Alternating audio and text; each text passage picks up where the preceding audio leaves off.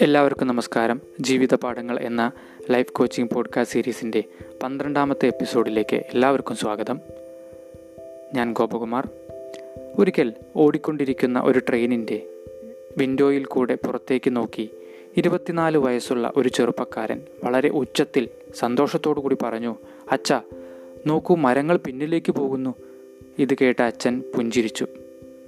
ഇതുപോലെ ജനാലയിൽ ഉള്ളിലൂടെ നോക്കിക്കാണുന്ന ഓരോ കാഴ്ച കണ്ടും ഈ ചെറുപ്പക്കാരൻ സന്തോഷത്തോടുകൂടി ആർ തട്ടഹസിച്ചു കൊണ്ടിരുന്നു സമീപത്തിരിക്കുന്ന ഒരു യുവദമ്പതികൾ ഈ ഇരുപത്തിനാല് വയസ്സുകാരന്റെ കുട്ടികളെപ്പോലെയുള്ള പെരുമാറ്റം കണ്ട് സഹതാപത്തോടുകൂടി നോക്കി. പെട്ടെന്ന് ആ യുവാവ് വീണ്ടും വളരെ സന്തോഷത്തോടെ പറഞ്ഞു അച്ഛാ നോക്കൂ മേഘങ്ങൾ നമ്മളോടൊപ്പം ഓടുന്നു.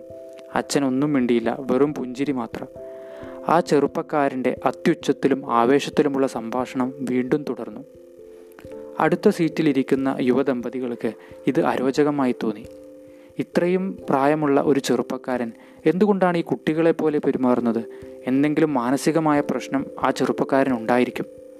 എതിർക്കാൻ കഴിയാതെ വന്നപ്പോൾ സ്വല്പം ഉറച്ച സ്വരത്തിൽ അവർ ആ അച്ഛനോട് പറഞ്ഞു എന്തുകൊണ്ടാണ് നിങ്ങളുടെ മകനെ ഒരു നല്ല ഡോക്ടറുടെ അടുത്തേക്ക് നിങ്ങൾ കൊണ്ടുപോകാത്തത്? ഇത് കേട്ട് ആ അച്ഛൻ പുഞ്ചിരിച്ചുകൊണ്ട് പറഞ്ഞു അത് ഞാൻ ചെയ്തു. ഞങ്ങൾ ആശുപത്രിയിൽ നിന്നാണ് വരുന്നത്. എന്റെ മകൻ ജന്മന അന്ധനായിരുന്നു. അവന് ഇന്നാണ് കാഴ്ചശക്തി ലഭിച്ചത്. പുറം ലോകത്തെ കാഴ്ചകൾ കണ്ട് ജീവിതത്തിൽ ആദ്യമായാണ് അവൻ ഈ കാഴ്ചകൾ കാണുന്നത്. ആ സന്തോഷമാണ് അവൻ ഇവിടെ ചെലവിടുന്നത്. ഈ ഒരു ചെറിയ കഥയിൽ നിന്നും നമുക്ക് വലിയൊരു പാഠം പഠിക്കാനുണ്ട്. ഒരാളുടെയും ബാഹ്യമായ ഒരു പെരുമാറ്റം കണ്ട് മാത്രം അവരുടെ സ്വഭാവത്തെക്കുറിച്ച് നാം ഒരു നിഗമനത്തിൽ എത്തരുത്. ഈ ഭൂമിയിലെ ഓരോ വ്യക്തികൾക്കും പറയാൻ ഒരു കഥയുണ്ട്. പലരും ഒരുപക്ഷെ ഒരു പ്രത്യേക രീതിയിൽ പെരുമാറുന്നത് അവർ വളർന്നു വന്ന ജീവിത സാഹചര്യം അവരിലുണ്ടാക്കിയ സ്വാധീനം കൊണ്ടാകാം.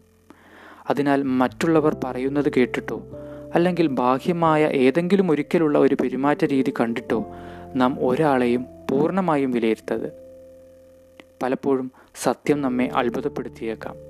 അതിനാൽ ബാഹ്യമായ പെരുമാറ്റം കണ്ട് മാത്രം ഒരു പ്രത്യേക സാഹചര്യത്തിലെ പെരുമാറ്റം കണ്ട് മാത്രം ഒരാളുടെയും സ്വഭാവത്തെക്കുറിച്ച് ഒരു നിഗമനത്തിൽ നമുക്ക് എത്താൻ സാധിക്കില്ല.